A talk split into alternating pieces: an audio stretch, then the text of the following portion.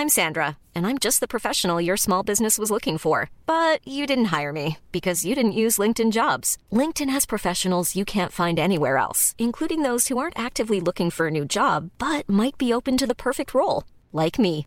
In a given month, over 70% of LinkedIn users don't visit other leading job sites. So if you're not looking on LinkedIn, you'll miss out on great candidates like Sandra. Start hiring professionals like a professional. Post your free job on linkedin.com/people today. Jewelry isn't a gift you give just once. It's a way to remind your loved one of a beautiful moment every time they see it. Blue Nile can help you find the gift that says how you feel and says it beautifully with expert guidance and a wide assortment of jewelry of the highest quality at the best price. Go to BlueNile.com and experience the convenience of shopping Blue Nile, the original online jeweler since 1999. That's BlueNile.com to find the perfect jewelry gift for any occasion. BlueNile.com. Hey, it's Ryan Reynolds, and I'm here with Keith, co star of my upcoming film, If, only in theaters, May 17th. Do you want to tell people the big news? All right, I'll do it. Sign up now and you'll get unlimited for $15 a month in six months of Paramount Plus Essential Plan on us. Mintmobile.com slash switch. Upfront payment of $45 equivalent to $15 per month. Unlimited over 40 gigabytes per month. Face lower speeds. Videos at 480p. Active Mint customers by 531.24 get six months of Paramount Plus Essential Plan. Auto renews after six months. Offer ends May 31st, 2024. Separate Paramount Plus registration required. Terms and conditions apply if rated PG.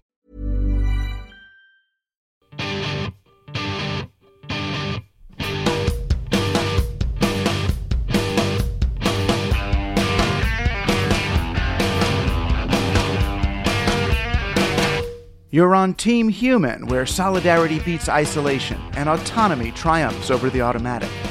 I'm Douglas Rushkoff, coming to you alive from the basement media squat at the Laboratory for Digital Humanism at CUNY Queens College. Playing for Team Human today, Stanford communications scholar Fred Turner. Uh, the biggest challenge is not forming networks of people that we know and love and already agree with. The biggest challenge is working with people, distributing resources with people who are very different than ourselves. Fred will be helping us recover the countercultural roots of digital media, while also imploring us to look toward the mundane existing ways of staking our claim to authority over the world in which we live. This isn't rocket science, it's Team Human. These have been really exciting weeks for me and for Team Human. I'm uh, getting ready for the book launch, which is all the way in January, but it turns out that's right around the corner in terms of organizing events and figuring out tour dates and all sorts of stuff. And um, I've been really excited by the the positive feedback this this book, this movement, this thing we're doing together has been getting so far.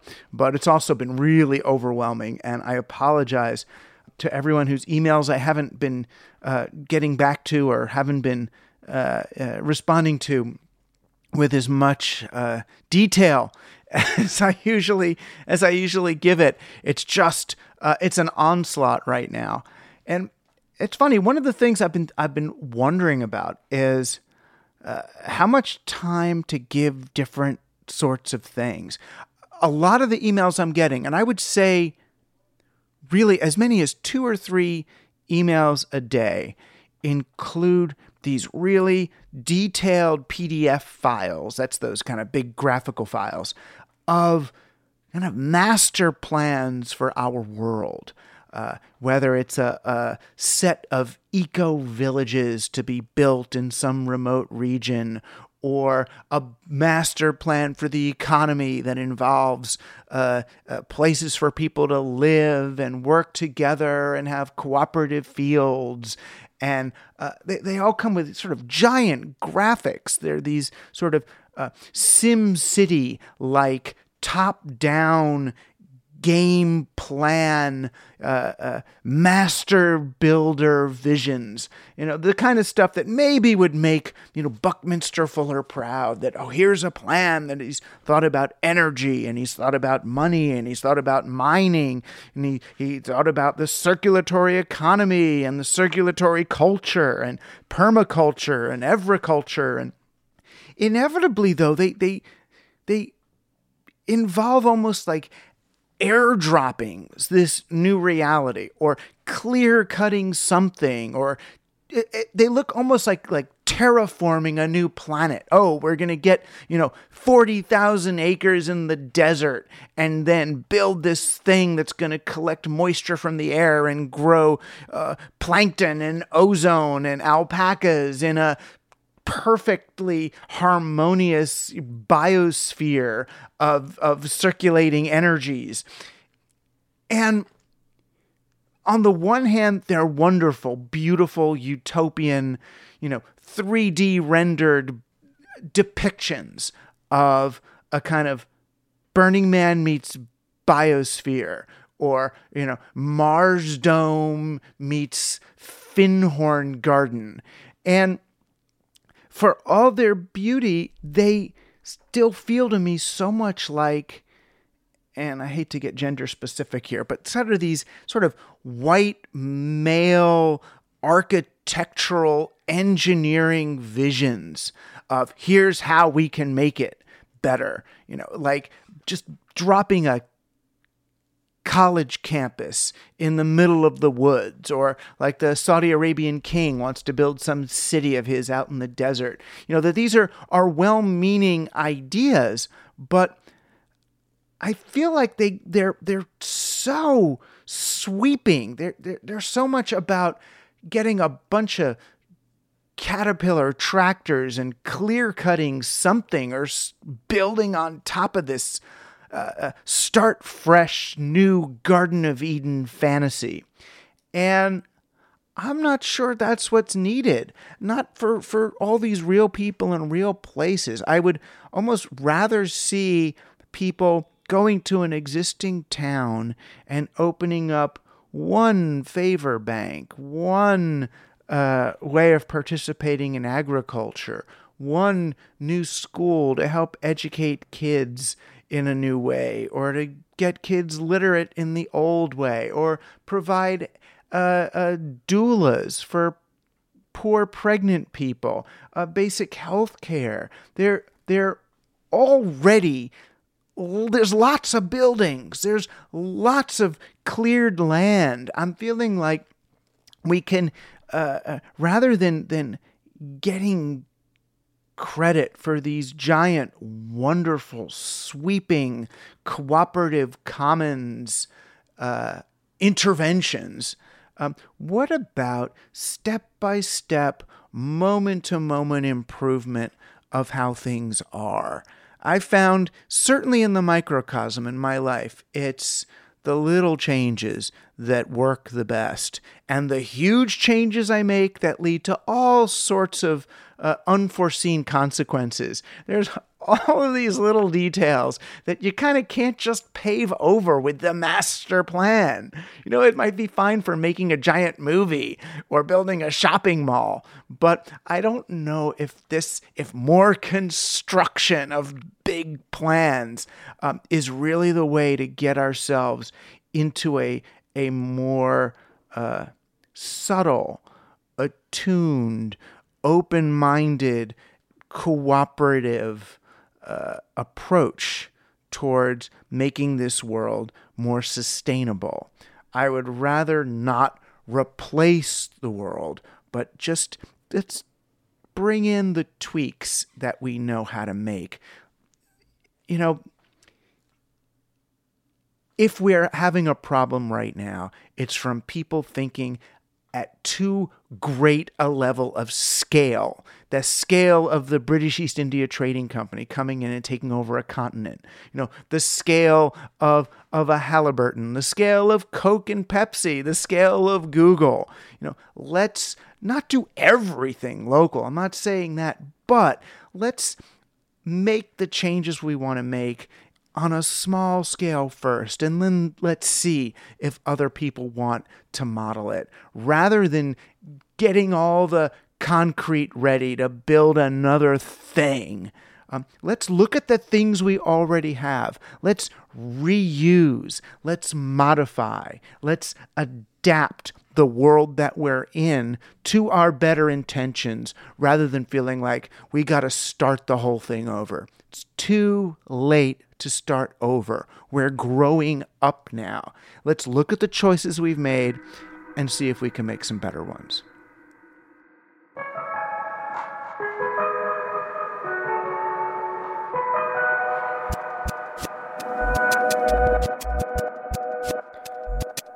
I gave a talk at the Institute for the Future last month in Palo Alto, California. And one of the best reasons to go out there is actually to interact with folks like our guest today, Fred Turner, a, Stanford professor of communication who's done a whole lot of research into the countercultural, even psychedelic roots of cyberculture. He did an extended biography of Stewart Brand called From Counterculture to Cyberculture. And he's even gone further back into the history of all this stuff, looking at uh, Margaret Mead and Gregory Bateson uh, with his book, The Democratic Surround Multimedia and American Liberalism from World War II to the Psychedelic 60s which uh, maybe sounds a little bit more difficult than it is. It's really a, a, a very friendly book that uh, explores and exposes really uh, the roots of our uh, touchscreen society. How uh, well, as I see it, uh, we're we're given lots of choices over things that really all lead to the same outcome. Kind of that that feeling when you go down the the grocery store shelves and you see 300 different uh, laundry detergent detergent solutions and they're all really the same chemical coming from two different companies. But it feels as if oh this is a democracy. We have all this choice. Uh, he really looked at uh, the really the the founding of this culture of choice in which we live. And its its origins as something that was meant as really an alternative to fascism where everything is chosen for you that American the American democratic soul could really be uh, expressed in uh, uh, or or analogized, if nothing better, through the uh, a culture of choice of different buttons and screens and, and ways to pick different stuff. If anything, we've gone into the uh, extreme end of that now. Um, there's so much choice, it's almost uh, uh stultifying. But uh, it's really delightful and, and always very grounding uh, to get to spend some time with Fred. And I'm glad I'm getting to share that with you now.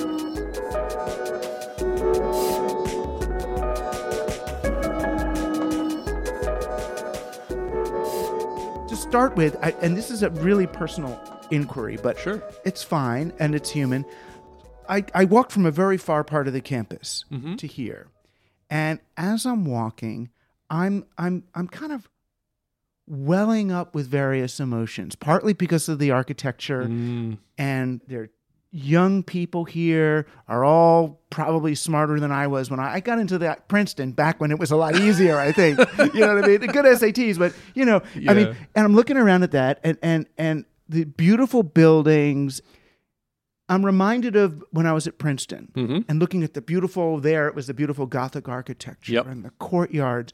And I'm I'm I don't know, am I just being convinced by the elite rulers of you know western society that these are the values that we should be that we should be be espousing in other words it feels like uh, on a certain level i mean and, and you've been here you get uh, i'm sure you get used to it but it's a little bit like mount olympus in its beauty oh, yeah. it's a perfect beautiful the smells the the mm-hmm. it's it's and to just be here to imagine myself i could just be here mm-hmm. be teaching these people doing mm-hmm. my research mm-hmm. you're sitting here in a communications room you got jeremy bailenson in the next room doing the most advanced work in second life and and yeah. you know in his it's uh-huh. so exciting what's going on and uh what's the what's the role of where where does this fit now in our society. Do you know what I mean? Mm-hmm. This a,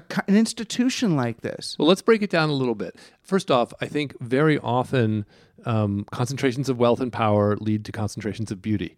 You know, the Vatican is my favorite example of this. Mm. The Vatican, um, you know, the, the, Catholic Church is a, a large, complex institution that has had many different kinds of effects on the world, but the Sistine Chapel is still beautiful. And, and it's possible because the same institution that did so many of the things that the Catholic Church has done also concentrated the wealth that could pay the painter, right? That could make it happen. But it's not just genuinely beautiful. In other words, it, correct. It's not. It's also. I don't mean on the bad side. It's also um, uh, spiritually and humanistically valid. On a certain level. You know, and and it's also about the power of the church, and it's meant to meant to help you feel the power of the church in your body. You know, I, when I came to Stanford, um, I, I was completely mystified why they hired me. I'm still a little mystified, very grateful, but mystified. And and I remember when I drove up Palm Drive, which is the main drive onto campus. It's a mile long, um, with very carefully matched palm trees all the way along, and it's very beautiful. And, and my mom, I know the first time I took her there, she said, "Oh, it's so beautiful here." Well, that's a power statement. A mile of palm trees is a power statement. And when you drive up onto Palm Drive, it is utterly beautiful, but it's also very much about power. Remember, this university was built at the end of the 19th century in the middle of nowhere, 3,000 miles from the East Coast, you know, by a family that had tapped, you know, that had had tapped the golden spike to, to join the join the country in the railroad. This, this is the end of the line. This is the utter beyond the beyond when it's built. But it's built to look like beautiful Rome. It's it's built with colonnades. It's built with you It know is, Italian and it Italian works. tiles. The perspectives work. They Oh, they gorgeous, yeah. psychologically on you. I mean, I remember when I would walk around Princeton and see there was this thing called Blair Arch, Mm-hmm. this giant arch with these steps going up. And you look, and I didn't know what it was doing to me, but I could Mm-hmm. feel it. I could regard it and go, "It's it it it it creates a sensation of awe." But what I do want to say is that once you're sort of on the campus, yes, it's it's always beautiful, but there's that's also a risk. People talk about the Stanford bubble. And I, I don't know if you noticed that right at the edge of campus, we have um, a whole line of rundown um, camping trailers that people are living in. We have cars that people are living in at the edge of our campus on El Camino Real. And, And you know, who are those people? well, it's a great question. Um, They're not know- the workers for this school. No, not for this school, but they do. They are workers here. Mm. Um, I actually just did a, a book with a photographer named Mary Beth Meehan on the working class in Silicon Valley, Mm. and it's coming out in France in about eight weeks, and hopefully in the U.S. after that. And you know, she went and talked with a lot of these folks. They're employed. They're you know they're security guards at Facebook. They're nurses. They're people with real jobs. Mountain View, my town, the home of Google, has a whole street that is nothing but people living in their cars. Um, and, and that's also here. So the, the beauty that is here, the bubble that is here, has also produced some of the inequality um, that makes people live in their cars at the edge of the bubble. And what about the the intellectually though? And you know, then you could say, okay, uh, part of any of us looks at the real world and what's going on and how hard it is, would think if I can get in a bubble, whether it's Yeah, sure. a Stanford bubble or even a nice eco village out Yeah, in New sure. Hampshire somewhere, Sure. you know, or let me go live at Esalen. I'll Right. do Buddhist overtone chanting for the rest. Beautiful. I Yeah, mean, yeah. and if you can justify it, that, well, at least I'm doing overtone chanting that is changing the resonance of the planet and necessary, Mm-hmm. Then I get to go do it, right? Right. Or I'm doing biodynamic farming somewhere and I'm sharing the things I'm learning online. So, Right. Yay. Right. Right. When I first got here, I thought a lot about Cruella de Vil in the movie 101 Dalmatians. And, you know, she lives in a beautiful house. And when I first got here and I was thinking about all the different kinds of people in the world and um, the inequality in this region, um, people would ask me what it was like to work here in these, this incredibly beautiful space. And I'd say, well, you know, it's, it's like living in Cruella de Vil's mansion. It's absolutely beautiful as long as you don't mind the screaming of the puppies. And this, the, you know, if you drive off campus, you can see the puppies and it's not it's not such a great scene. You know but that said how do we think about it? Um, sometimes i feel like i'm a giraffe on a wildlife preserve but i'm glad because it's good to have a place to be a giraffe. Some parts of my life are so much easier here and i can think about things that are hard to think about elsewhere. I think the challenge for someone in that position is to remember that that you know we're being subsidized we're being given these phenomenal lives we've got to try to be useful in return. You know we- we've got to try to be useful.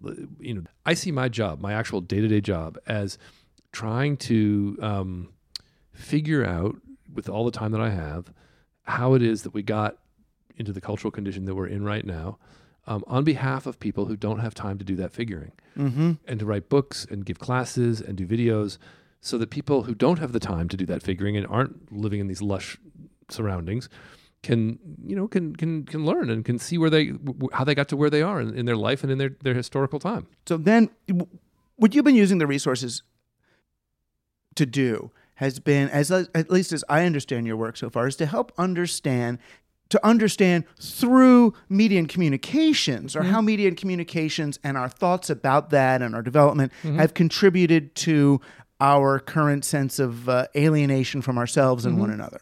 Yeah, I- think that's part of it. Um, you know, I, I try to be a little bit more Catholic, and I try to withhold judgment when I'm doing the work. So, you know, I think of myself as somebody who studies American cultural history after World War II.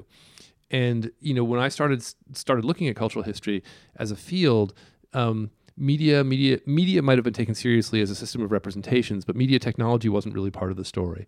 And I still go to history conferences sometimes, and and I ask particularly older historians what the coolest thing about the 20th century was in their mind, and they get all kind of misty eyed and they say. Roosevelt, and and it's and and it and, and it, hmm. where's movies? Where where's TV? And those are the kinds of things that I've been trying to kind of nip back into the story.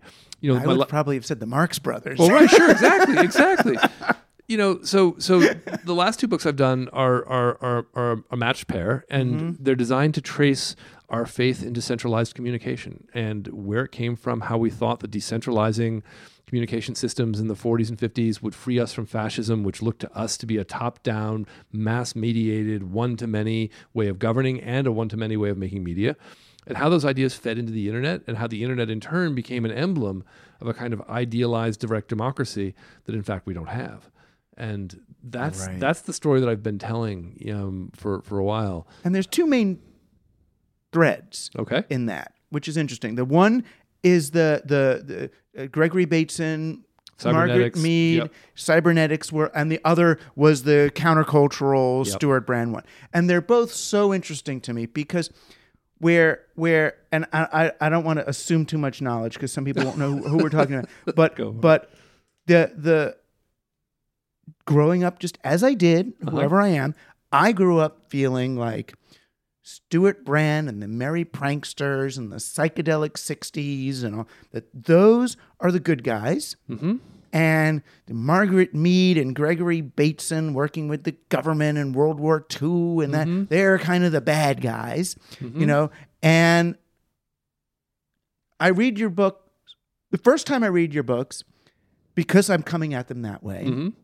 I see your book on Stewart Brand, which is called um, what's it From called? counterculture to cyberculture. Counterculture to Cyberculture, and I went, "Wow, this is you're treating um, um, Stewart Brand as this great hero and all that stuff." And I read the the, the one on the surround, Uh-huh, and I said, look at these yeah. look at these bad guys, yeah. um, you know, you know, manipulating, you know, creating the surround. They think the whole world's going to be screens, and they're going to create the illusion of choice, and we can click Uh-huh. on things, and we got how we got Facebook. Then I read them again then in, as a more mature person now as Uh-huh. a professor, and I'm looking at Bateson and Mead and saying, "Oh no, they're kind of heroes here. Totally They're- heroes. They're, they hate fascism. They're trying Mm-hmm. to really demonstrate to the world that you should have agency, that you should have choice. autonomy." And then you, I'm looking at Barlow, and you're like, "Well, wait a minute. You're kind of critical of this. You know that this counter." So that's the beauty of your stuff is that you do write neutrally so that whenever i'm coming into it with i really do get my books are like these polemics. I just like god right, damn right, these right, people google's got to stop you know. Um it's, that's a that's that's a, a great talent that you can do that. Well, right back at you on the voice. I mean, when I, I was a journalist for ten years before I did this job, and I worked very hard at that time in my career to to, to have a voice on the page that was my own and a perspective. And I, I do that now too. I, I you know the eighth chapter, the final chapter of the of the brand book is quite critical. um, and, Right. the, and the introduction to the to the Democratic Surround talks about Bates and, Bates and Mead as, as as heroes, but but it's been very interesting to try to figure out the value of neutrality in work. You know, I want to be thoughtful and slow, and I want to be willing to see things as different than the way that I was told that they were. You know, so the counterculture book, I was always told that the counterculture was this great break from a sort of lockdown, Cold War, black and white, constrained Right. world. You know, what scholars call the culture of containment. Um, imagine my surprise when I was talking to Stewart Brand and the people around him, and and uh, you know, I see their bookshelves. They're reading Margaret Mead. You know, Brand was there when Gregory Bateson died in the San Francisco Zen Center. He's reading Erich Fromm. You know, they're they're reading uh, Karen Horney. They're reading they're reading the theorists of the 40s. And so that's how I found my way into the Democratic Surround as a project was that I just followed all the books that the people I'd been studying in the 60s were reading and suddenly I spot this 40s that is much more radical, much more open um, than we ever knew. You know, I was always told that there was no robust anti-racist movement in America until the civil rights movement. That's sort of just what I always thought. Well, no.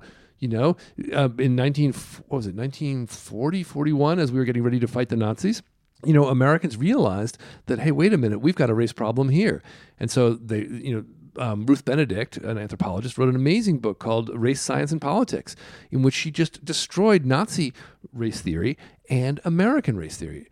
1950, there's a wonderful book called The Open Self um, by Charles Morris, who's a philosopher at the University of Chicago. The Open Self advocates for a world in America of radical sexual preference diversity. It was nearly a bestseller. No one remembers that stuff. No one remembers that stuff. They remember McCarthy, they remember the closet.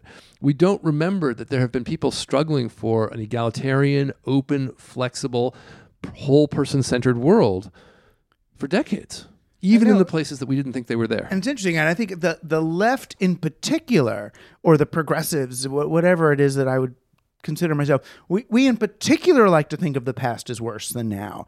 You know, well, it, it justifies our ambitions. Right. So I would, I would, uh, for what it's worth, I would include myself on the left very strongly. You know, my first book is a book about the Vietnam War. I grew up during the Vietnam War. Um, I've spent you know several years talking with traumatized combat vets. Um, you know, Vietnam is where I cut my political teeth. It, it's, it's how I think about it. In any case, and so I, I, I would, I would put myself firmly on the left. All right. That said, in some ways, we've been trapped on the left, I think, in celebrating um, the projection of authentic individualism out into the world as an alternative to what we imagined was top down fascism. There's a kind of anti hierarchical, pro whole human individualism that has animated the left for a long time that I think is something we've got to start looking at and perhaps doing away with. I, I like to go back to the 60s and think about the new left a lot. The new left did politics to change politics. They still believed in institutions. They didn't only want us to be whole people. I contrast them with the commune folks who I've spent so much time studying.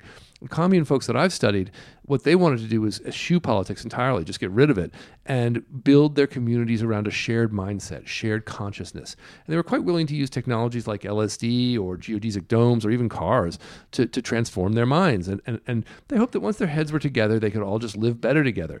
It didn't work out very well. Those communes were among the most racist, sexist places I've ever looked I at. know, and everyone, I, I, I'm sure there's ones that are functioning now, you know, or listeners, but but everything I know, even the ones I saw in my time in the in the Yeah. 70s and 80s, it's the the girls are cleaning the pot on the You got know it. while the guys are out playing frisbee or Yep. working. Their girls are working in Right, the kitchen, right, right, and there's no black people. well, right. And one of the So- deepest lessons of the communes that, that I think the left has, in other ways, failed to learn is that when you take away bureaucracy, when you take away rules, when you take away the rule of law, and try to substitute for that shared consciousness or the projection of individual authenticity or an identity, what you do is you actually re empower cultural norms. You actually re empower the invisible shared understandings, the stereotypes that people carry around with them all the time. And they become the means by which you start to organize. So on these communes, no one would ever say, I'm sorry, you know, people of color aren't allowed here. What they would say, and I've heard them say, is, you know, I mean, yeah, we would have been okay with black people. You know, they just weren't cool. And that is a kind of cultural redlining. It's not official, it's not done by law. Whereas if you redline in law, that's something you can challenge. You can vote. You can march. If it's in law, that's a rule that applies to everybody. You can negotiate that. You can fight for that. Now, will it take a generation or two? Absolutely. But it's it's fightable. When things are cultural like that, when things are just like not cool and it's rule by cool and charismatic leaders are in charge, there's very little you can do to to overturn them. and and one one aspect of it though is is also this this idea of neutrality. You know that that person can be somehow neutral. I mean, I'm wondering where that came from. I'm I'm th- I mean, I remember I was taught that the um, American newspapers and television stations sought to be neutral once they became national. Mm-hmm. And they had national brands that had to be able to mm-hmm. appeal to both mm-hmm. sides. So all of a sudden, a newspaper couldn't be left or right, it had to kind of be mm-hmm. generic. Yeah, I think that's true. I- You know, I- don't think of it quite that way. I think of it as sort of inside outside, right? I, I think of it as when people moved to cities, they began to develop public faces and home faces. You know, when you had to be among strangers, you couldn't presume that you were like them. It wasn't like being in a village where you could be presumed to have the same religion or the same beliefs or the same family history, and you, where you could presume that people would know that. And so, you know, you, you begin to cultivate kind of external signifiers or external non-signifiers. You know, you think of all the businessmen who go to work wearing the same blue, gray, or black suit. If you shop for men's clothes lately, you know that the range of colors available to men is still fairly limited. You know, th- those are public-facing things, and I think the, the I think there are two words that I want to I want to use about this kind of neutrality, and they are civic and public. Let's start with public first.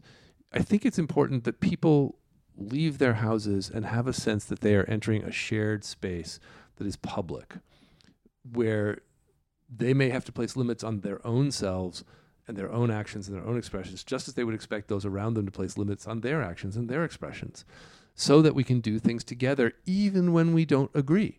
Uh, the biggest challenge is not forming networks of people that we know and love and already agree with. The biggest challenge is working with people, distributing resources with people who are very different than ourselves. Yeah, that's the you know, and the slogan of the show is "Find the others." And Exactly. the joke of it is like, no, not the other people like you, the, the others. others. right. And and that's the civic impulse. That's exactly what I mean by the civic. The civic impulse is different than the personal impulse. It's different than the interpersonal impulse. It's different than falling in love. You know, being civic with another person is collaborating with them toward what you both understand to be the greater good, despite your very different places of origin. You know, I think about universal humanism in the mid-century a lot. Mm. And I was raised intellectually in an academic environment that, that was very busy critiquing universal humanism as a tool of colonialism, as a tool of oppression, mm-hmm. because it was insisting, universal humanism was, that people were somehow all alike. And that a race difference and, um, you know, reified oppression, and those things are absolutely true. But universal humanism also provided the intellectual ground on which the civil rights movement could stand. Universal humanism made it possible for people who were marching for civil rights, people of color, to carry signs that said, I am a man. I am a man and I deserve to be treated equally. You say everyone has the same rights. You say we're all the same. Treat me that way. And so, and this is the this is the the, the sort of two sidedness of, of the public civic impulse I'm talking about.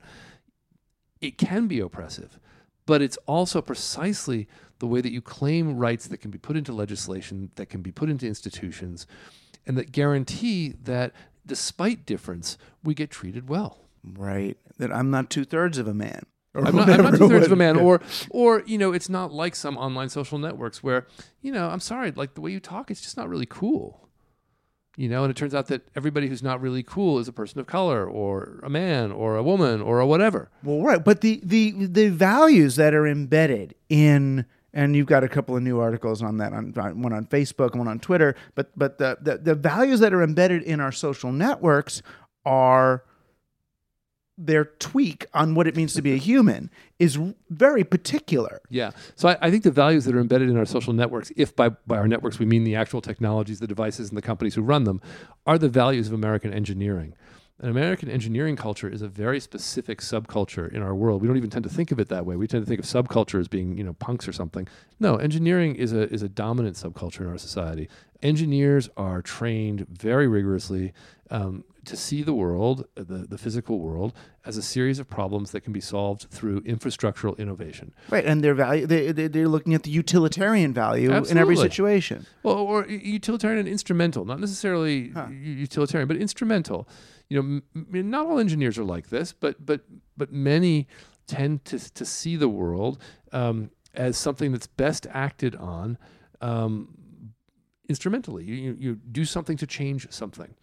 It's not seen as an as a constant negotiation. And in fact, many of the engineers that I know in computer science, not all, but many, struggle with complex interpersonal relations. One of the reasons they really like computers is that they're very logical. They're very clean. Engineering has a Spock problem, and and that's a, that's a challenge, right? The other thing about engineering, right, is that engineers, um, I think, are, are are raised with what I've described in other contexts as an ethical warrant. You know, they have to make stuff that works, and that's the that's the fundamental check. Does it work? Does, not does it work for whom, not does it work with whom, but does it work? Once it works, then you know it's not my responsibility where the bombs come down. Says Wernher von Braun.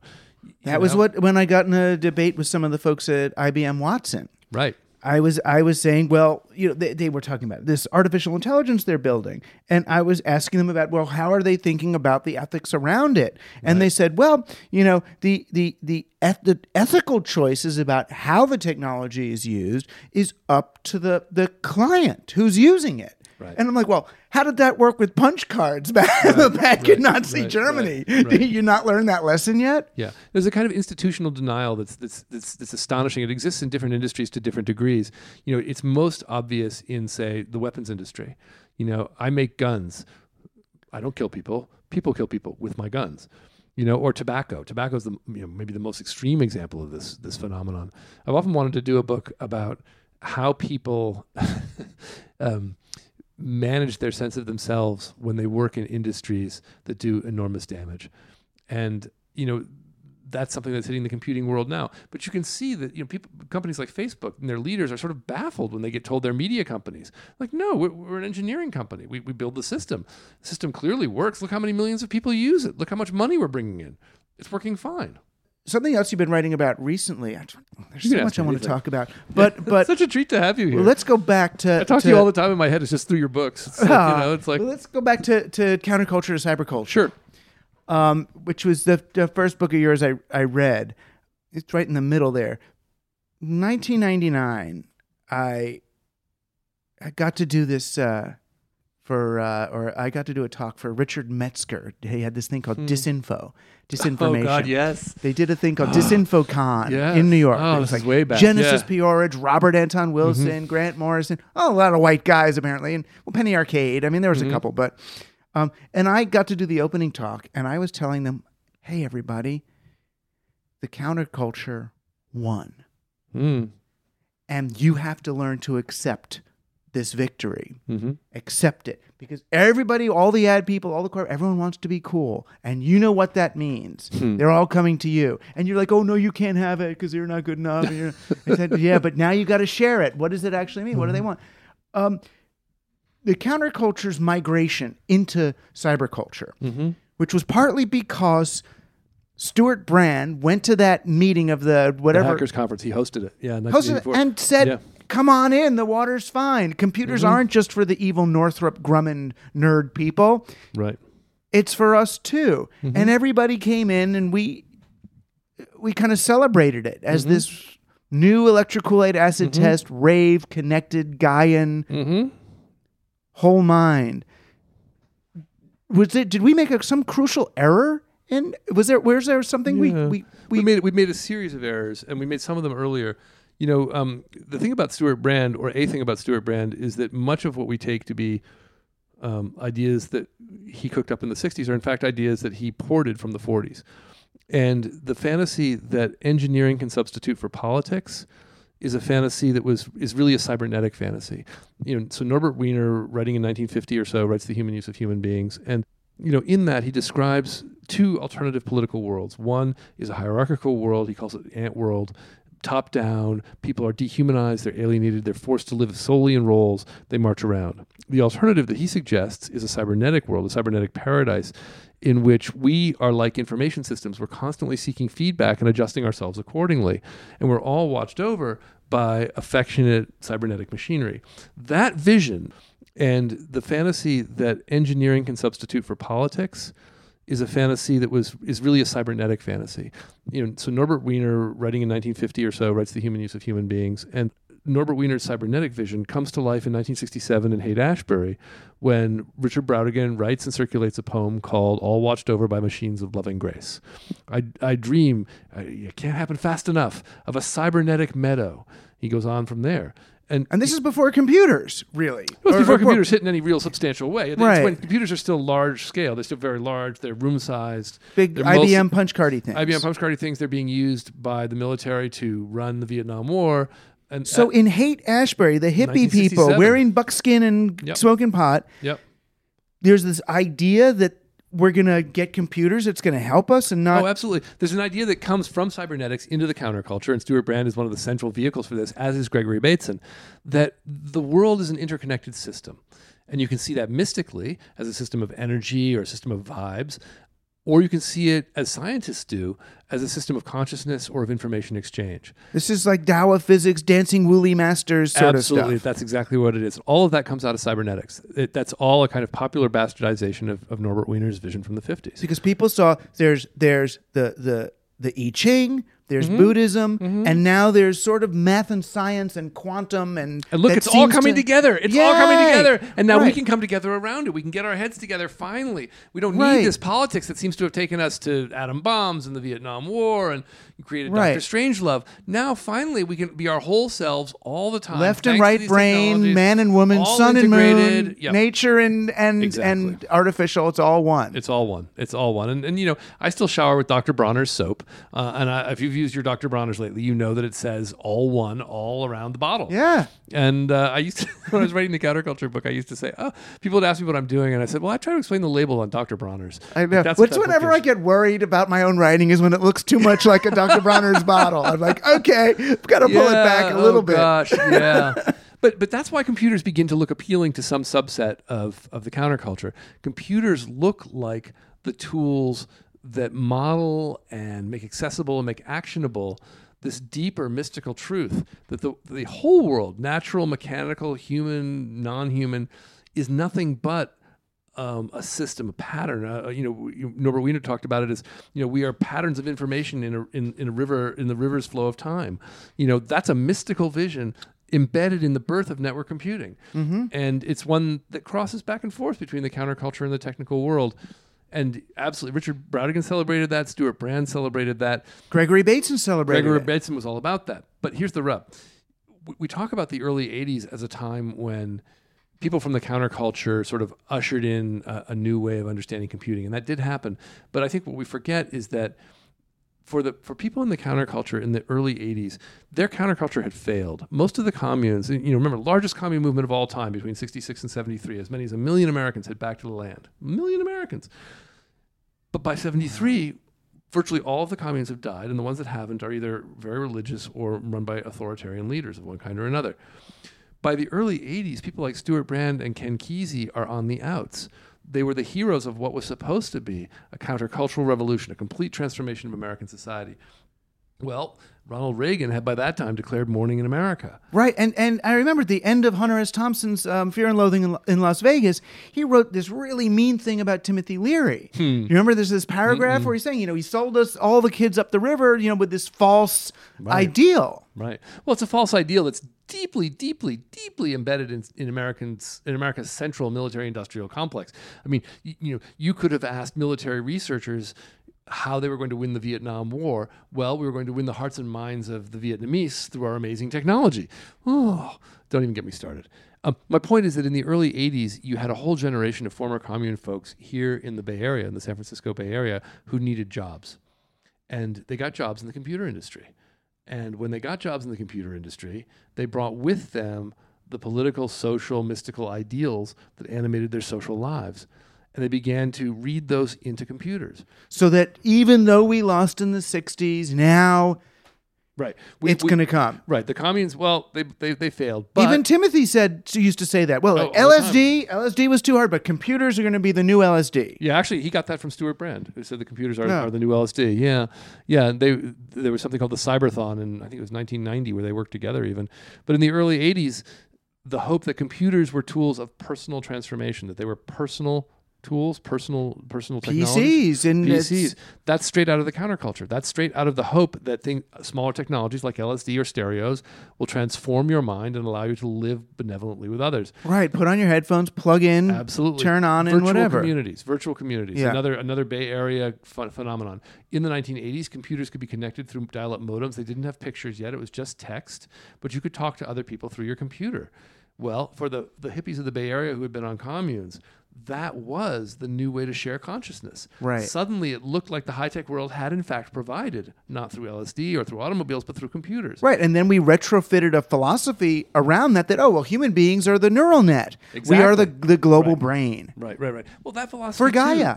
well, that, so so Gaia too, and that philosophy too is is deeply rooted in the systems theories of the mid-century. Mm-hmm. This idea that, that that that we are a brain and that our brain can be represented by and sustained by digital networks you know, um, gosh, I, I read a book. What was it published? Maybe 1951 or two, called Giant Brains, and it was a popular account that made exactly that case and had pictures. It was wild. So, But its systems theory is still valid. I mean, isn't it? I mean, you, I just talked to you know. I, well, I just talked to Nora Bateson and and and, and uh, uh, Marilyn Emery has been on the show, and that that there's that there's more to the connections between people in some ways than in the actual people. That that the the ways we all interact and the way systems interact is is as important as whatever's happening inside the systems themselves. So, so I think that's a good principle to start with. But um, over my working life, I've become a radical contextualist, um, and I've I've really come to distrust any theory that seems to be applicable outside time and space. This is sort of universally true. You know, people ask me what I think about utopia, right? And I, I think that any total system is likely to fail. I think that, you know, I don't want to I don't want to live in a utopia, but I want to be hopeful and hope is the thing that's that's not that's not um, dominating. And it's the same way with systems theory. There are times when systems theories make a ton of sense. Family therapy, you know, many of Bateson's ideas inform family systems therapy. The idea that we should have a systemic understanding of mental health and mental illness, terrific. Um, there are also cities or Cities. eco- economics. Right. But the, the questions you might ask about how systems work in cities might be a little different than the questions you might ask about how systems work in families. What, what I want to let go of is the mystical fantasy that animated in some ways Norbert Wiener and sometimes Gregory Bateson, though less than others. And Albert Einstein and Stephen Hawking, for that matter. Right. This idea that we are all interconnected information systems, there's a shift there. You know, it's a little bit like Buddhism on computers. You know, suddenly, you know, we are all patterns. Great. That's very Buddhist. And there's a great emptiness, and emptiness is form, and form is emptiness. And I'm right there with you. But that doesn't mean that any of those things can or should be computed, or that the devices that do computation using electronic media are actually the best models of that world. Right. They're just a tool. They're just a tool, and and systems are are powerful approaches. But like to give you a classic example from from where Gregory Bateson's systems theory went wrong, Gregory Bateson. Um, in family therapy, talked about the um, talked about schismogenesis, which was his account of where schizophrenia comes from. It's es- essentially a systems theory of schizophrenia, and it's a it's a system by virtue of blaming the rise of schizophrenia in young people on the members of the family system around them. He did a, he did families great harm. Mothers and fathers believed that they were somehow, through their choices in parenting, responsible for the terrible madness that afflicted their children. Well, um, these days we know better. You know, chemistry matters, and chemistry is not a systems phenomenon. It's just chemistry, and that's that's my point about totalizing systems. You know, sometimes it's just chemistry, and you have to be open to that possibility, just as you're open to the possibility that interaction and relation are potentially more important than the the, the ground state of any of the things that are interacting or relating. You know, we're so driven to somehow believe or feel that there's just one thing going on. You know that you know what I mean. That it's Yeah. all is one. It that Right. as if we can't all get along unless we somehow accept our Right. you know So my, I actually have a different read on this, and I, I think humans are a little bit cursed by their need to be in intimate interpersonal relations with small groups, because we're living at a time where we've built these massive global systems for connecting people across space and time in a deeply cosmopolitan way. And if you're a tribalist, if you're oriented toward your family and your tribe, that makes living in a cosmopolis pretty challenging. I think we've gotten very, very good at, at identifying and speaking on behalf of our tribes. And, and we identify our tribes on very basic biological conditions. I'm a man, I'm a woman, I'm straight, I'm not. I'm all in favor of personal identification and speaking personal truth, Yeah. but I'm also in favor of the civic and the public. And the challenge is to speak your truth in a way that invites someone else to speak theirs when it's different than yours, to hear it respectfully and to see where the common ground is. And that's the stuff that we've lost the habit of. And that's the stuff that universal humanism was designed to promote. And I'm very aware that I'm a tall, old white man and that you know universal humanism was promulgated by my kind and to the benefit of my kind and that, that's an embarrassing and horrible truth but it's also the lever by which people who are different from tall white men, could claim rights in societies dominated by tall white men. They could hoist those white men on their own petard and say, You say that everyone is created equal. I am a man. I am a man. I Right. belong. This is the thing that we. we That's the stuff that the net the net was designed to promote too, or Right. so we thought. Right. Well, the, well, no. So I, so I actually disagree with that about the net. So I, I, in the last two books, I've traced this history that I'm, I'm proud of having traced, but it, God, it was a lot of work. Um, Someone's got to do it. someone's got to do it. I actually think that what the net was meant to do was build out an engineered public sphere in which we could all be free and free speaking individuals. It was sort of meant to produce Habermas. It was meant to produce a world where almost like it's a universal tavern where we can all get together and speak to one another on equal terms. And that vision of decentralized communication that fosters individual voice, that's the vision Norbert Wiener, Margaret Mead, and Gregory Bates And that was what I was even taught by Right. by both both my real professors and my weird Right, countercultural right, right. professors. That that uh, you become a, a high leverage point in a chaotic system. You know that any person can be the butterfly that flaps its wings. Right. Well, um, I don't know if you've ever like pinned a butterfly. I used to collect them. Um, they go down pretty easy. um, you know, uh, no, I mean, you know, I, I, let me let me let me offer a different different view. Right. We're talking about butterflies. Would you want a butterfly to take out your appendix? I sure wouldn't. No. Where I'm going with this is that there are world. My, my idea of a utopia. I've said this before, but it's, it's true. My idea of a utopia is perversely a hospital. A hospital is an extraordinarily carefully regulated world in which people are held to very high standards, usually, um, and in which everyone has a role and they are working toward the common good. They're working to support one another. The mission is support. The mission is mutual support. And you know, loose social networks they don't work very well. You need training, you need bureaucracy, you need knowledge to travel down through time in organized ways and to be available to new generations as old generations fade away. You need institutions. And you need institutions that don't traffic in personal difference per se, th- that are open to excellence. And then you need to, this is the backside, this is where it gets challenging. You need to be alert to cultural mechanisms for mischaracterizing excellence across difference. You know, so it becomes harder if, if you have an all white, all male organization, it becomes harder to recognize excellence when it comes in a different shape in a package. Well, figure that out, work on that, but still keep the excellence. It's interesting. I get. I I've got these uh, message boards, Team Human message boards. That Oh, great. I'm not Cool. spending enough time on. Cool. But the the the constant refrain on these boards really is people wanting to s- say, where do we meet? How do we do this? They, you know, because I do things about mm-hmm. about organic agriculture or alternative currencies, mm-hmm. and so you know, fighting for social justice and all, and they want a a a place, a thing, a, mm-hmm.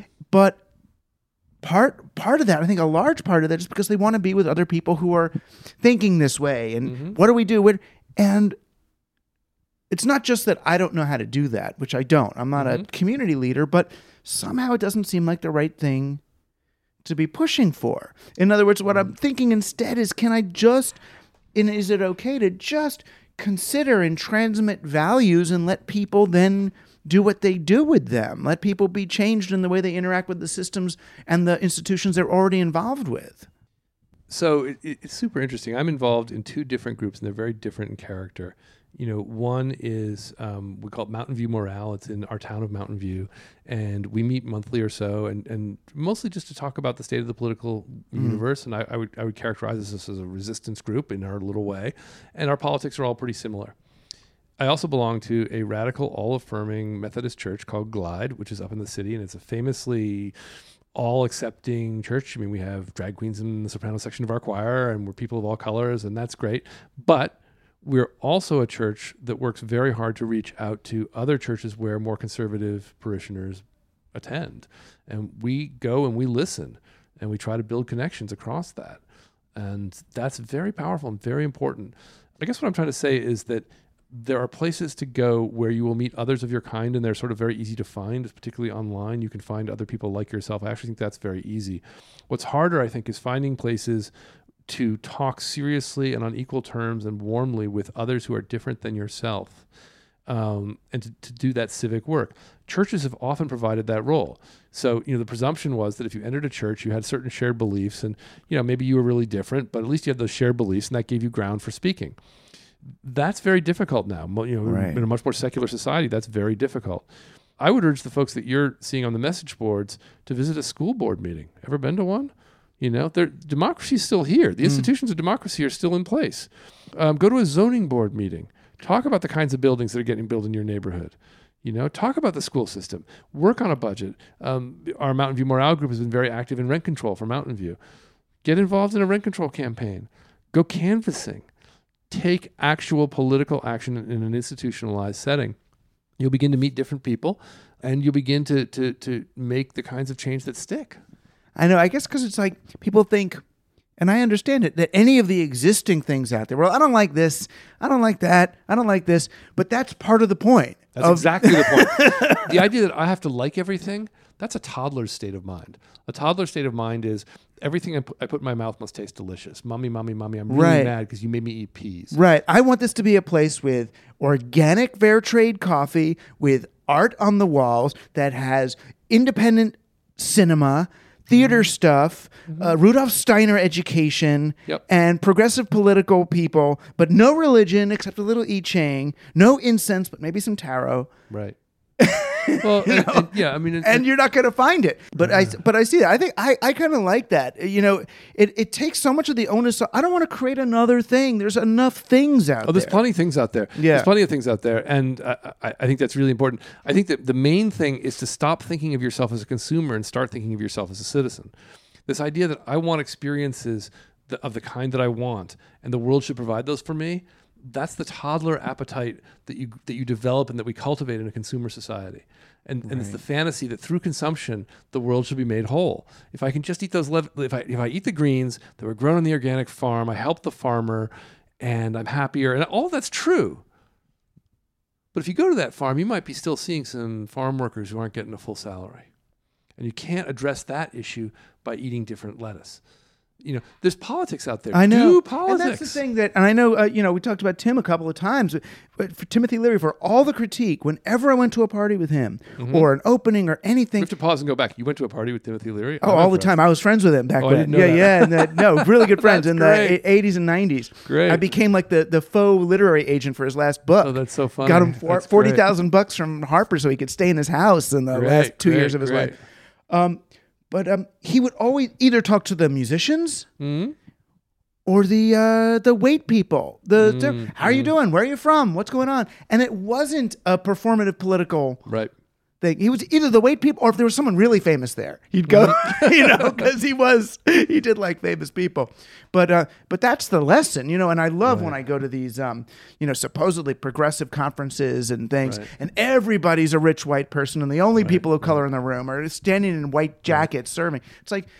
What the hell are you talking about So I here? have, I have a I have a deep fantasy, um, and and it's from it's from the 50s and 60s.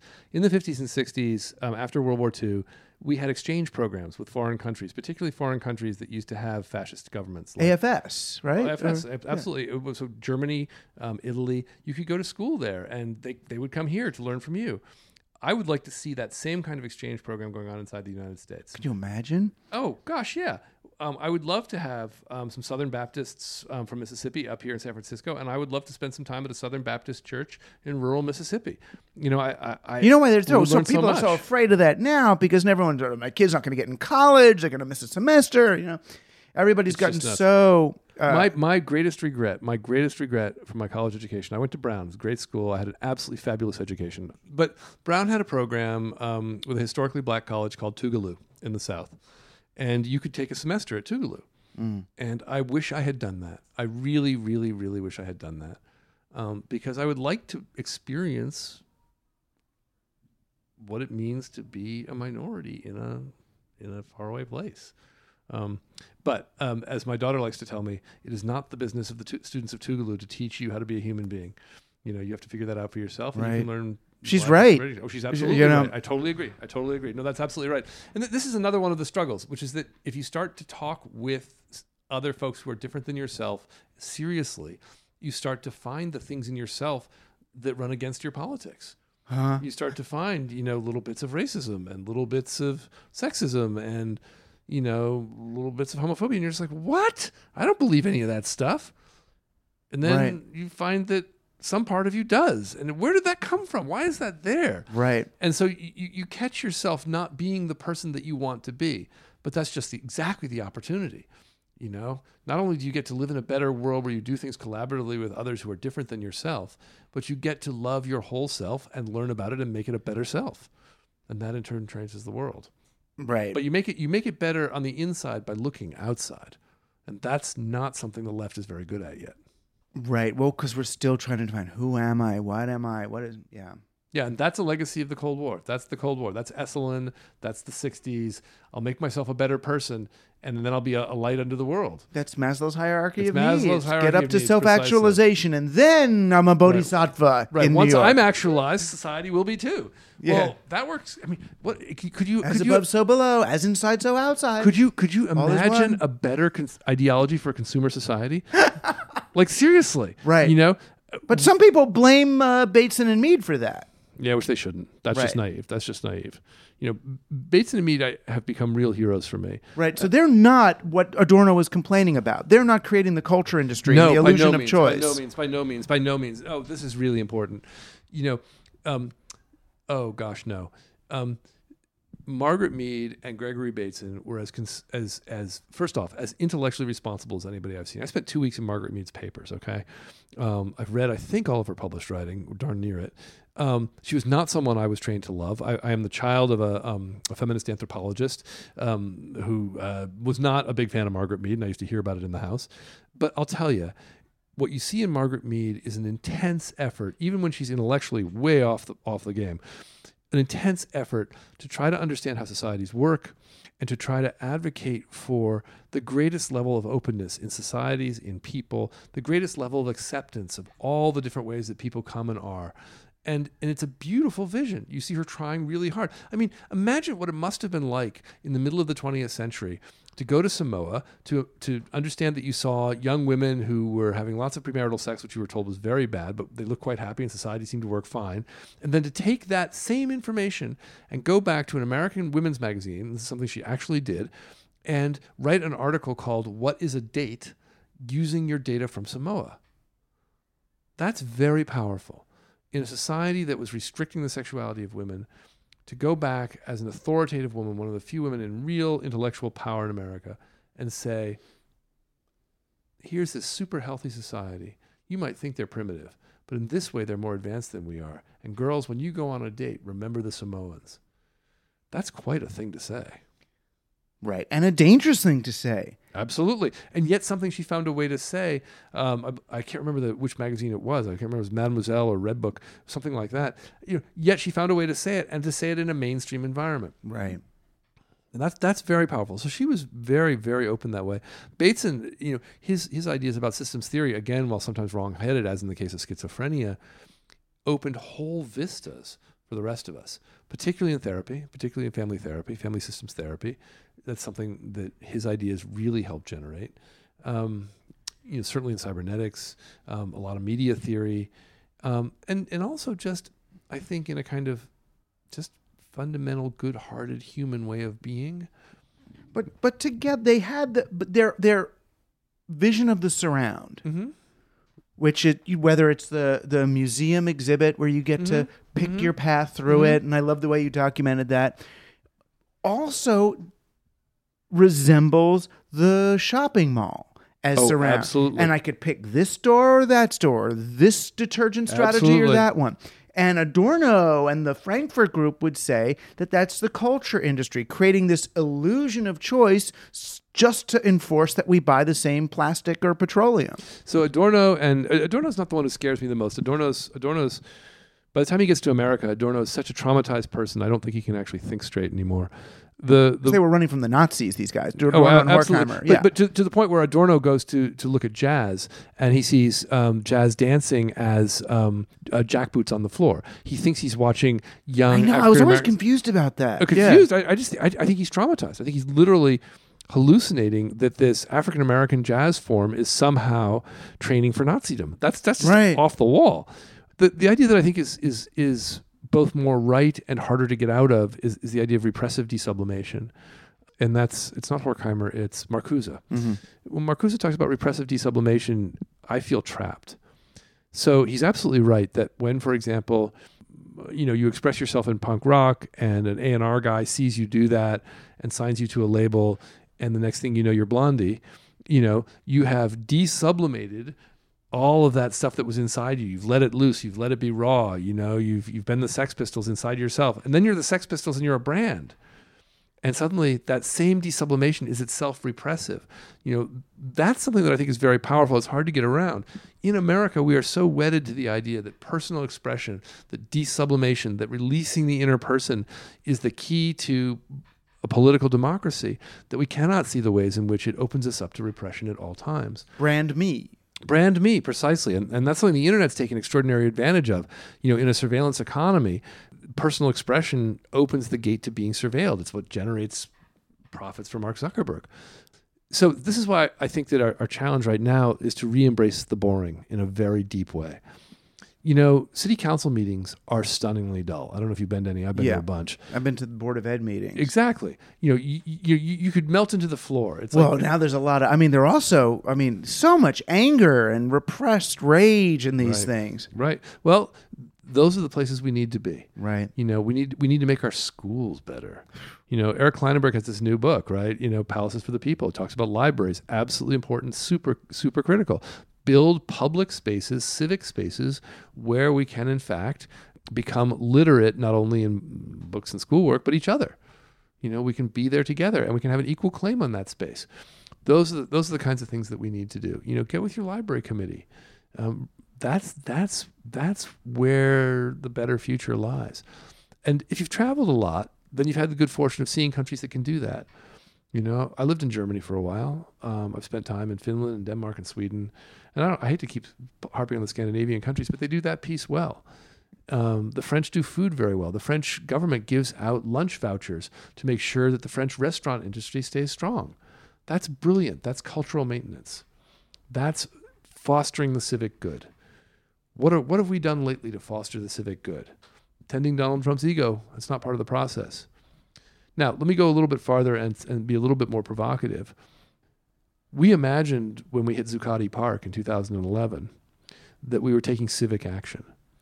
And the nature of the civic action was was the human microphone, right? Where the principle was this kind of classic left principle. It's very communalist. I shall speak my truth in the presence of others. We will meld our truths together in a single voice. We shall become the human microphone. Our truth shall be heard, and I shall be transformed in the telling of it. Right. I myself will be a different person. We shall be different people together, and we shall foreshadow the kind of good society that we want to, to make in the world. Well, okay, fine. While we were doing that, the Tea Party was taking Congress. That vision, that Tea Party vision, is remarkably anti institutional. And because it was anti institutional, it was ineffective. Yes, we, we won the brand war. We got to say, we are the 99%. That's great. Good for us. But the Tea Party took Congress. And I think we see where that's led us. Right. Our challenge is not to stop with that. First off, our challenge is not to believe that personal transformation is necessarily the source of political transformation. That's a leftist canard. It's been around for decades. It's one of our central tenets. It's a pillar of left theory. It's actually not entirely true. It is, I would argue, at least insufficient. At least. What we need to do is remember the power of the institutions that we on the left have criticized for so long. During the Vietnam War, I understand why bureaucracies looked so bad. I particularly understand why the same FBI that launched COINTELPRO to spy on college students should be unforgiven. But right now, the FBI is holding the line against a potentially authoritarian president. Those institutions are what sustain us. And we've got to support them, even the ones that we on the left have for so long thought were the enemy. Right. And the the kind of personality and psychology that we're idealizing is almost uh, uh, anathema to the kinds of roles that we would have to play. I mean, eh, eh, I can't imagine almost anybody who listens to this show wanting to go run for office. You know, when you know what it's like there and what So, so I had an experience one time that was very, very powerful. Um, my wife and I were living in San Diego, and a good friend of ours was a warrant officer on uh, an aircraft carrier, and they had an open day, an, a kind of an open house day, where um, people who who served on the aircraft carrier could invite friends and family to, to tour the carrier. And there were sailors at all their stations, and they would talk to you about what they did and show you the show you the mission. And uh, you know, keep in mind, I'm coming to this aircraft carrier after I've spent several years talking to traumatized combat vets. I'm radically anti-war. I still am. I can think of no greater crime in some ways than, than the things we have to do on behalf of our nation sometimes. Um, and yet, I get on this aircraft carrier, and the young men and women I meet from very diverse backgrounds all over the country, many impoverished, are some of the most capable, responsible, kind, civically oriented, pro democratic people I've ever met. And I've just remembered that. I've just remembered that. These were the people who, during Vietnam, I was raised to attack. You know, I was raised to think the military is by definition the problem. Well, these people were not the problem. Now, the people who send them to war, the policies that send them to war, I have problems with all of it. But the young men and women I met on that aircraft carrier were the very definition of engaged, humane, responsible democratic citizens. Do you think that the the organizational theory towards holacracy and every Mhm. worker having their own do you think that's part of what's made our our organizations and companies so much less coherent? Do you think that in some ways the company man model of the worker and you go to work and you have your office and you listen to your boss that in some ways that that that that engenders a a, a better functioning organization? I think it varies enormously by type of organization. I just don't think you can you can call it Right, like know- some artsy video game company, it's not going to work. Where in the army, maybe it will. right. So I spent a lot of time inside Facebook recently. You're that. That is that context back, back. You know, yeah, context keeps coming back. Yeah. Got, but like I spent a lot of time inside Facebook, and and it's very clear that inside Facebook they want workers to bring their whole being to work. I, I don't think the leaders of Facebook can quite entirely forecast where they're going to make their next buck.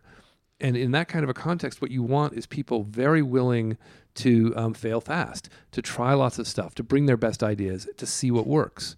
And so you want to create a working environment where people are whole as much as possible by contrast, think of an aircraft carrier. You know, so one of the young men I met, I, I was most impressed by, um, his his job was to keep track of the fuel remaining in the fighters that the that the aircraft carrier had launched, which, as you might imagine, is a crucial function. You know, you lose track of that that number, Then they start going down. Yeah, the planes start falling out of the sky. And he must have been, oh, I think nineteen. Um, now, you know, in that role, do I want him putting on his headphones and dancing to, you know, hip hop? Absolutely not. I want him I want him precisely alienated from parts of himself so that he can focus on the fuel load on those planes. Same with my my heart surgeon. Exactly. Well, precisely my point. That's why. That's why I think hospitals are utopias. But but yeah. So so I think it varies enormously by the type of organization, um, and I, I think that's the question. One of the, one of my pet theories is a pocket theory. I have pocket theories. Po- a pocket theory is a theory for which I have no real evidence and have done no research, but still believe. Mhm. I call them Lost Boys. Lost it's funny. yeah. It's a because I I write my books in little note cards. Yeah, oh, great. And I, you know write God, put them like in you chapters. in high school. Then Good if there's an idea I haven't really verified or I don't really know where it goes, I put it in another place called Lost Boys. Oh, and it's very like good, very someday I'll develop it because Peter Pan, like little yeah, baby of course, it's ideas. perfect. It's perfect. That's great. Yeah, that's great. That's they great. just can't grow up. but it, but it, it's clear that Maslow and his search for um, self-actualization is an elite ideology. It's, it's, it's a deeply elite ideology. And you're absolutely right. The, the counterculture won, but they won partly because they had already won. The people who headed back to the land in the 60s were predominantly white, predominantly middle and upper middle class. They were alive in a time when the economy was very strong, so they could blow their family fortune on the commune and still get a job when they got back. Um, and when they got back, many of them assumed the positions of power um, that their race and class and economic standing would have predicted they would assume. They grew up. They grew up. they absolutely grew up, and and and that's that's I think a really important feature to remember. When they grew up, though, they brought with them the kind of whole person self actualization, person centered ideology of their tribe. Well, okay, that ideology of like flexible, far traveling, self actualizing individuals doesn't work very well for dairy farmers. So I grew up in a dairy town. You don't leave the farm. you leave the farm, then you're not milking the cows. You're not milking the cows. You're not making milk, and not only Right. are you not making milk, but you're encouraging the cows, you know, udders to dry up. You mean if you grew up on a farm like that, you don't have a gap year? You might have a gap year, but it's only a gap year. Yeah, that's that's sort of my point. Yeah, yeah. But you know, you, you know, farming I think is a good example. I, I didn't grow up on a farm at all, but I grew up around farms. And you know, if if if you're a farmer, you have a lot of structured incentives in terms of the lives of the livestock you're tending and the animals that you're tending and the seasons that you have to work in and the electricity bills and all of it.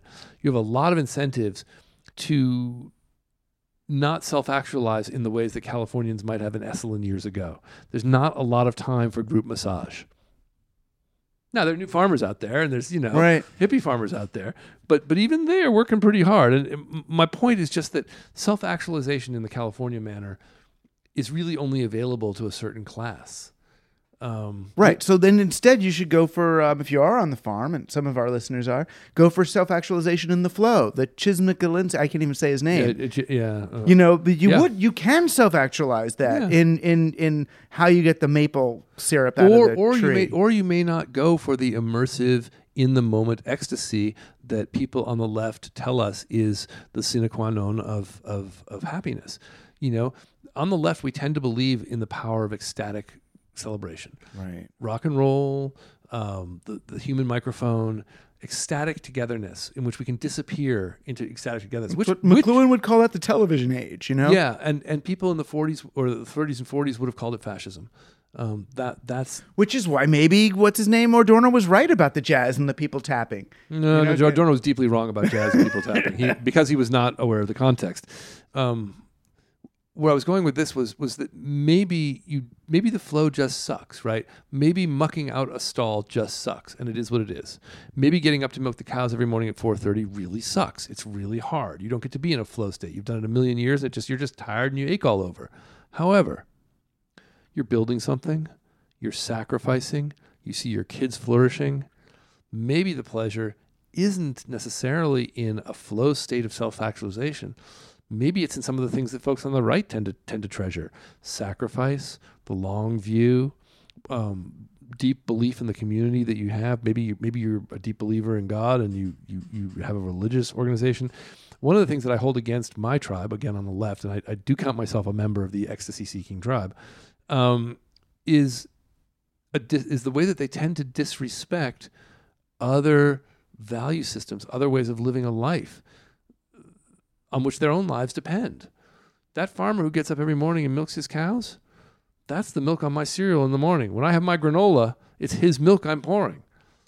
I know and that's some of the uh, some of the that was the way I took Fight Club. Yeah, very good. You know, very good. Yeah, like, yeah, yeah. We're the people who are washing your dishes and yeah. fixing your car and Right, right, right. And and we need to learn to value that and we need we we who are in the secular left who are capable of these kind of easy gatherings around ecstatic interconnection, you know, who do our protests by gathering in parks and camping for a while, you know, who um go who to are- Burning Man. who go to Burning Man, which you know, you know, I've done a bunch. Um, you know, we who do that might well step back and go to a Southern Baptist church. How are these people living? Why do they go to church? They're not fools. Why do they go? Where are the third spaces? Where are the civic spaces, the civic places where we can be in public with others who are different than ourselves and do things together and figure out what it is that we need to do together so that we are no longer so preoccupied with actualizing ourselves, but that we're preoccupied with actualizing one another in a way that produces an actually functioning democracy. Find the others. Find the others and do stuff with them. Thank you, Fred. Oh, thank you very much. Gosh, Doug, this is the best. I know. Well, this is how I would spend my whole life. Yeah, well, thank you so much. Thank you. Thank you for being on Team Human.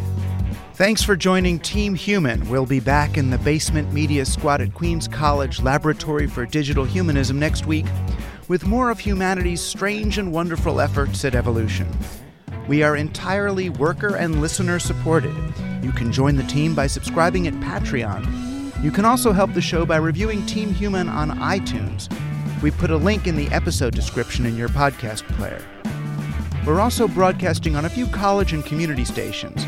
If you want us on yours, please email Stephen at teamhuman.fm. That's Stephen with a PH at teamhuman.fm. This is Team Human. our last best hope for peeps.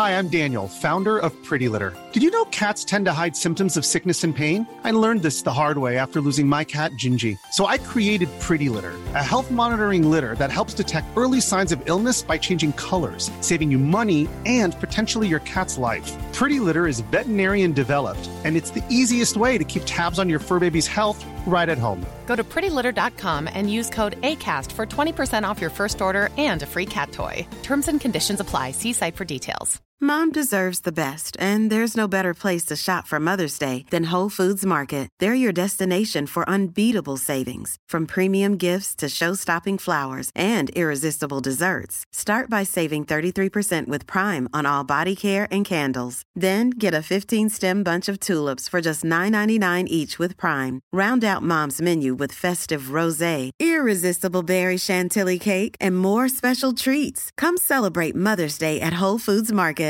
Hey, it's Paige DeSorbo from Giggly Squad. High quality fashion without the price tag. Say hello to Quince.